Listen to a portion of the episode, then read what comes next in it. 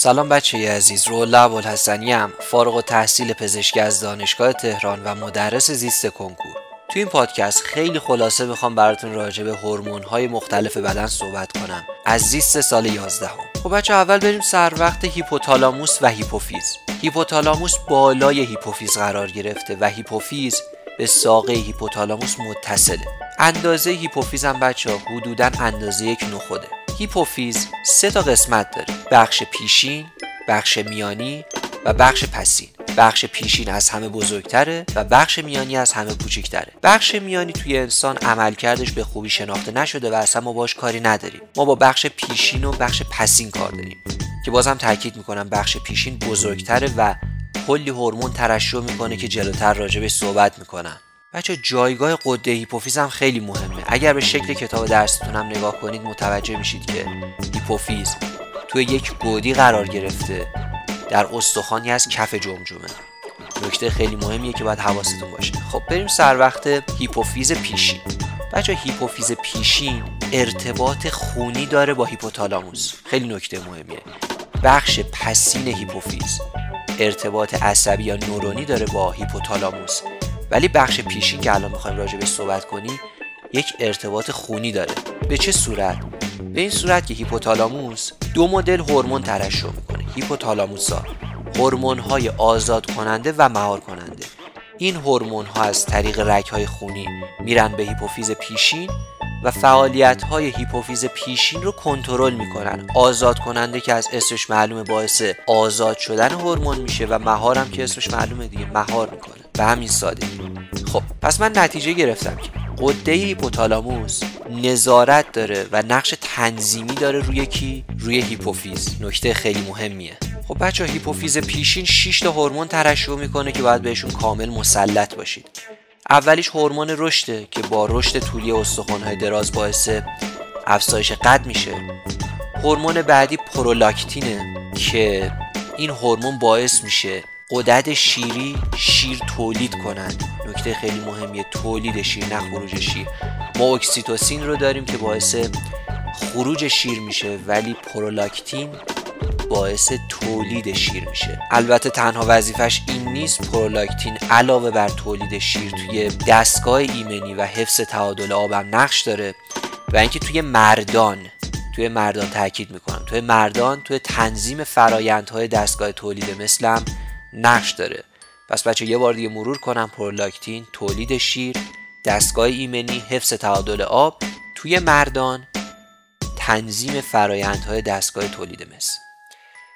خب هورمون بعدی هورمون محرک تیروئید، از اسمش هم معلومه دیگه، فعالیت غده تیروئید رو تحریک میکنه. بعدیش میشه هورمون محرک غده فوق کلیه یا محرک فوق کلیه بهتر بگیم و معلومه دیگه روی غده فوق کلیه تاثیر میذاره. و هورمون LH و FSH که اینو توی تولید مثل مفصل راجبش صحبت کردم. پس بچه 6 تاشو یه بار دیگه مرور کنیم: هورمون رشد، پرولاکتین، محرک تیروئید، محرک فوق کلیه، LH و FSH. بریم سر وقت بخش پسین که گفتم رابطه نورونی داره با هیپوتالاموس برخلاف بخش پیشین. بچه بخش پسین هورمون نمیسازه، نکته خیلی مهمیه، ولی هورمون رو ذخیره میکنه تو خودش و آزادسازی میکنه. به چه صورت؟ به این صورت که اگر به شکل کتاب درسی نگاه کنی نورون‌ها از هیپوتالاموس کشیده شدن تا هیپوفیز پسین. جسم سلولیشون توی هیپوتالاموس شروع میشه و پایانه آکسونیشون توی هیپوفیز پسین ختم میشه. توی جسم یاخته‌ای نورون‌ها 2 تا هورمون تولید میشه: هورمون ضد ادراری و هورمون اکسیتوسین. ضد ادراری و اکسیتوسین. و این 2 تا هورمون بعد از اینکه توی جسم یاخته تولید میشن میان منتقل میشن به هیپوفیز پسین. و بچه باز تاکید میکنم هیپوفیز پسین این هورمون ها رو ذخیره و ترشح میکنه، تولید نمیکنه. تولید با کیه؟ با هیپوتالاموسه. خب بچه بریم سر وقت غده تیروئید. اول از همه جایگاهش خیلی مهمه، زیر حنجره است و شکلش هم شبیه به سپره، برای همینم ترجمه فارسیش سپردیسه. چه هورمون‌هایی ترشح می‌کنه؟ اینجا بچه خوب گوش کنید. هورمون‌های تیروئیدی و کلسیتونین. کلسیتونین هورمونیه که از غده تیروئید ترشح میشه ولی هورمون تیروئیدی نیست. بچا فرق بین هورمون تیروئیدی و هورمون مترشحه از غده تیروئید. پس تیروئید دو مدل هورمون ترشح میکنه. یکیش هورمون‌های تیروئیدیه و اون یکی هم کلسیتونینه. کلسیتونین هورمون تیروئیدی نیست. هورمون‌های تیروئیدی هم دو مدلن، T3 و T4. و تو ساختار T3 و T4 من یاد دارم، حواستون به این نکته باشه. خب هورمون‌های تیروئیدی کارشون چیه؟ میزان تجزیه گلوکوز و انرژی در دسترس رو تنظیم میکنن و خب این یک موضوعیه که مربوط به همه یافته‌های بدن میشه و طبیعتاً میتونم بگم که یافته‌های هدف هورمون‌های تیروئیدی همه یافته‌ها هستن. نکته خیلی مهمیه، یعنی اینجوری نیستش که فقط به روی یه سری سلولای خاص اثر کنه، چون همه یافته‌ها تجزیه گلوکوز رو دارن، پس همه یافته‌های بدن یافته‌های هدف این هورمون‌های تیروئیدی هستن. نکته بعدی که خیلی مهمه، هورمون T3 بچه‌ها. هورمون T3 توی دوران جنینی و کودکی برای نمو دستگاه عصبی مرکزی لازمه. مرکزی بازم تاکید میکنم. برای همینم کمکاری تیروئید رو خیلی توی بچه‌ها جدی میگیرن، چون اگر به دادش نرسی این کمکاری تیروئید باعث میشه که نمو دستگاه عصبی اختلال پیدا کنه و عقب موندگی ذهنی و حتی جسمی هم به وجود میاد. پس حواستون به این نکته باشه، بچه‌ای که کمکاری تیروئید داره هم عقب مونده میشه و همین که جثه ریزی داره. فوق‌العاده نکته مهمیه. پس بچه‌ها T3 بوده، حواستون باشه. T3 تو نمو دستگاه عصبی مرکزی نقش خیلی مهمی داره. نکته بعدی اینه که یود باید توی غذا به مقدار کافی باشه که هورمون‌های تیروئیدی ساخته بشن.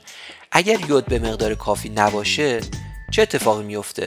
هورمون‌های تیروئیدی به اندازه کافی ساخته نمیشن. واکنش جبرانیش چیه؟ غده هیپوفیز بچه‌ها، هیپوفیز پیشین دیگه، میاد هورمون محرک تیروئید رو افزایش میده که بتونه این فقدان رو جبران کنه. چطوری؟ غده تیروئید رشد میکنه و بزرگتر میشه تا بتونه یود بیشتری جذب کنه. به این بزرگ شدن غده تیروئید میگن گواتر. بچه‌ها یود توی غذاهای دریایی به فراوانی یافت میشه، ولی توی جاهای دیگه بستگی داره به مقدار یود خاک. یه سری جا خاکشون پر از یوده، یه سری جا خاکشون یود کمی داره. متاسفانه توی کشور ما یود توی خاکش کمه. حالا برای اینکه این کم بودو جبران کنیم راه‌های مختلفی داریم. مثلا یکیش اینه که مردم بگیم آقا غذای دریایی بخوریم. خب اکثرا گوش نمی‌کنن دیگه. شاید اصلا طرف شرایط اقتصادیشو نداشته باشه، حوصله‌شو نداشته باشه. ولی خب یه راه بهتر اینه که ما بیایم یود رو به نمک اضافه کنیم، کاری که توی کشور ما انجام شد و خیلی هم موفقیت آمیز بود. دیگه همه مردم نمک می‌خورن و مجبورن که این یود رو استفاده کنن و از همین طریق ایران تونست معضل تیروئید رو تا حد خیلی زیادی کنترل کنه. اون یکی هورمون تیروئید کلسیتونین، همونطوری که گفتم و بازم تاکید میکنم هورمون تیروئیدی نیست ولی مترشح از غده تیروئیده. کی ترشح میشه؟ موقعی که کلسیم خون افزایش پیدا کنه. کارش چیه؟ کاهش دهنده کلسیم خونه. چطوری این کار رو انجام میده؟ از برداشت کلسیم از استخوان‌ها جلوگیری میکنه. البته بچه‌ها این نکته رو بهتون بگم که تنظیم کننده اصلی کلسیم خون هورمون‌های پاراتیروئیدیه که همین الان میخوام براتون راجبش صحبت کنم. بریم سر وقت غده پاراتیروئید. بچه‌ها غده پاراتیروئید تعدادش 4 تا پشت غده تیروئید قرار گرفته و هورمون پاراتیروئیدی ترشح میکنه. خب هورمون پاراتیروئیدی یه جورایی برعکس کلسیتونینه. کی ترشح میشه؟ موقعی که کلسیم خوناب یا همون پلاسما کاهش پیدا میکنه. پس کارش چیه؟ کارش اینه که کلسیم رو افزایش بده. چطوری این کار رو انجام میده؟ از 3 طریق میاد این کار رو انجام میده. روش اولش اینه که میاد کلسیم رو از ماده زمینه استخوان جدا میکنه و آزاد میکنه. روش دومش اینه که بازجذب کلسیم رو توی کلیه افزایش میده، نمیذاره کلسیم هی دور ریخته بشه. و روش سومش هم اینه که میره روی ویتامین D تاثیر میذاره و ویتامین D رو یه شکلی تبدیل میکنه که میتونه جذب کلسیم از روده رو افزایش بده. بچه‌ها این نکته رو بهتون بگم که ویتامین D یک شکل نداره، شکل‌های مختلفی داره و فعالیت این شکل‌ها هم با هم دیگه فرق میکنه. پس بچه‌ها من میتونم نتیجهم بگیرم که اگر من کمبود ویتامین دی داشته باشم جذب کلسیم از رودم کاهش پیدا میکنه. پس همین بچه‌ها این شد غده پاراتیروئید. یه بار دیگه مرور کنیم. هورمون‌های پاراتیروئید از سه طریق باعث افزایش کلسیم خون میشن. یکیش اینه که میرن روی استخون تاثیر میذارن و کلسیم رو از ماده زمینه جدا میکنن. دومیش اینه که میرن روی کلیه تاثیر میذارن و باز جذب کلسیم رو افزایش میدن.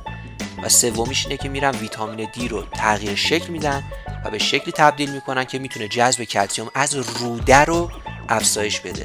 استخون، کلیه، روده، حواستون باشه. خب بچه‌ها قده بعدی قده فوق کلیه است که از اسمش هم معلومه دیگه، روی کلیه است و دو قسمت داره، قشری و مرکزی. اول بریم سر وقت مرکزی.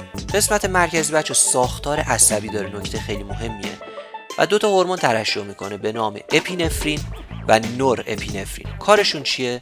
ضربان قلب، فشار خون و گلوکوز خون رو افزایش میدن و نایژک ها رو توی شش ها باز میکنن. نایژک ها رو بچه حواستون باشه. و بچه نکته خیلی مهم اینه که این تغییرها بدن رو برای پاسخهای کوتاه مدت آماده میکنه، نه بلند مدت. پس اگر شما یک تنشی داشته باشید، یک استرسی داشته باشید که کوتاه مدت باشه، نقش بخش مرکزی قده فوق کلیه خیلی پررنگه.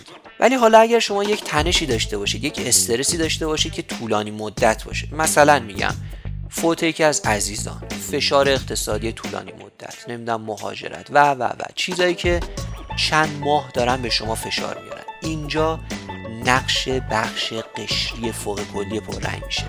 چه هورمون هایی ترشح میکنه؟ کورتیزول و آلدوسترون. کورتیزول چیکار میکنه؟ گلوکوز خون رو افزایش میده و اگر این تنش به مدت زیادی ادامه پیدا کنه، کورتیزول دستگاه ایمنیتون رو هم ضعیف میکنه. برای همینم آدمایی که تحت تنش طولانی مدت قرار میگیرن خیلی سریع مریض میشن، نمیدونم مریضی عجیب غریب پیدا میکنن، سرطان میگیرن.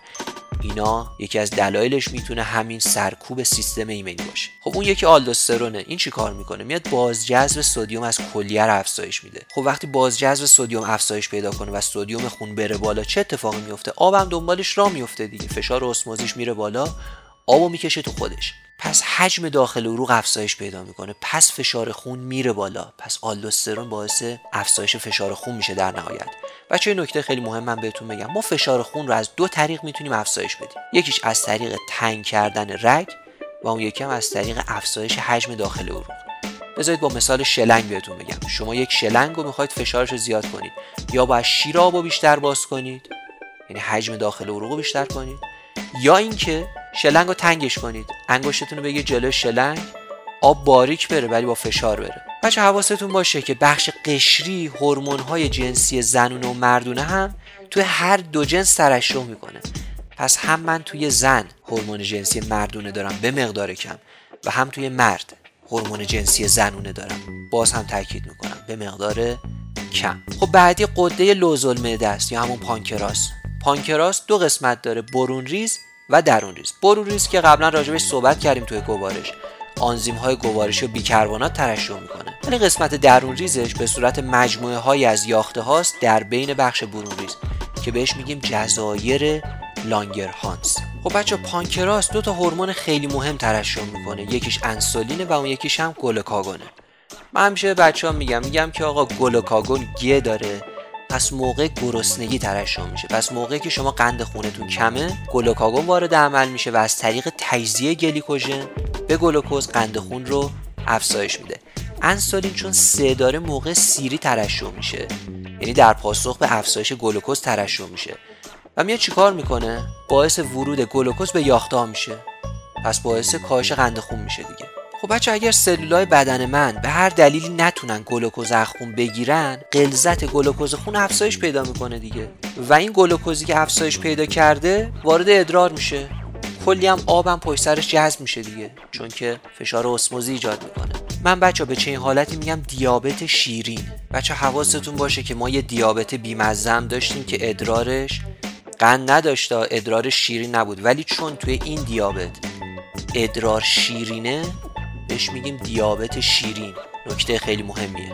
خب بچه این وسط یه مشکل خیلی بزرگی وجود داره، اونم اینه که قند توی خون هست ولی سلولا نمیتونن ازش استفاده کنن. خب سلول ها برای تامین انرژیشون باید برن سر وقت چی؟ میرن سر وقت چربی یا حتی پروتئین ها و همین موضوع باعث میشه که توی فرد دیابتی ما کاهش وزن داشته باشیم. نکته خیلی مهمیه. بچه وقتی سلولا میرن چربی‌ها رو تجزیه میکنن، از این تجزیه محصولات اسیدی تولید میشه و اگر این وضعیت درمان نشه، تجمع محصولات اسیدی باعث اغما و حتی مرگ میتونه بشه. و بچه تجزیه پروتئین ها هم کلی عوارض داره. مثلا مقاومت بدن رو کاهش میده. چرا؟ چون که کلی از پروتئین های دفاعی بدن دارن تجزیه میشن. برای همین هم افراد دیابتی خیلی مستعد بیماری های مختلفن و باید بهداشت رو خیلی رعایت کنن، چون که با یه زخم کوچیک، با یک سوختگی، با یک نقص کوچیک میتونن دچار مشکلات خیلی بزرگ بشن. بچه دیابت شیرین دو مدله، نوع 1 و نوع 2. بچه دیابت نوع 1 یک بیماری خودایمنیه که دستگاه ایمنی حمله میکنه به یاخته های ترشح کننده انسولین توی جزایر لانگرهانس و از این طریق باعث کاهش سطح انسولین خون میشه. حواستون باشه که دیابت نوع 1 مال سنای پایینه. و درمانش چیه؟ درمانش اینه که شما انسولین تزریق کنید. طرف انسولین نداره، بهش انسولین میدی و درمان میشه. توی نوع 2 بچه داستان کلا فرق داره. اول از همه این که توی دیابت نوع 2 من انسولین دارم، حتی شاید بیشتر از مقدار طبیعی هم داشته باشم، ولی مشکل اینه که گیرنده ها پاسخ نمیدن. نکته بعدی اینه که بچه دیابت نوع 2 از سن حدود 40 سالگی به بعد رخ میده و در اثر چاقی و عدم تحرک. نوع 1 بچه خودایمنی بود، توی جوونا بود، ولی نوع 2 توی افراد سن بالای و در زمینه چاقی و عدم تحرکه. اون انسولین نداشت، این یکی انسولین داره ولی گیرنده مشکل داره. یه دم میگن که آقا ما افرادی رو دیدیم که دیابت نوع 2 دارن ولی انسولین دارن میزنن. این داستانش چیه؟ بچه درسته که گیرنده ها مشکل پیدا کردن، ولی این به این معنا نیستش که شما اگر انسولین رو افزایش بدی اتفاق خاصی نمیفته. نه، شما اون شلاق انسولین رو به قول معروف گفتنی محکمترش میکنی و بالاخره اون گیرنده هایی که پاسخ کمتری میدادن بالاخره تحریک میشن. قبلا مثلا میگم با 10 تا انسولین تحریک میشدن، الان دیگه بدن نمیتونه کاری کنه، شما میای انسولین کمکی میزنی، مثلا به جای 10 تا میکنی 100 تا و بالاخره جواب میدن. این میشه داستان انسولین در دیابت نوع 2. ولی خب توی دیابت نوع 1 انسولین که میزنی واضحاً خیلی بهتر جواب میگیره. حالا امیدوارم که شما هم پزشکی قبول بشید و بعداً خودتون میاید وارد این قضایا میشید و حرفای منو بهتر متوجه میشید. بریم بچه‌ها سر وقت غده اپیفیز. تاکید میکنم اپیفیز. یکی از غده‌های درونریز مغز. محلش خیلی مهمه. بالای برجستگی‌های چهارگانه است. تعدادش هم یه دونه است. به شکل کتاب درستون با دقت نگاه کنید. مخچه رو میبینید، بعدش برجستگی های چهارگانه رو میبینید، بعدش هم اپیفیز رو میبینید که فقط یه دونه است. چه هورمونی ترشح میکنه؟ ملاتونین. این هورمون بچه حواستون باشه که توی شب به حد اکثرش میرسه و نزدیکی ظهر به حد اقلش. خیلی مهمه.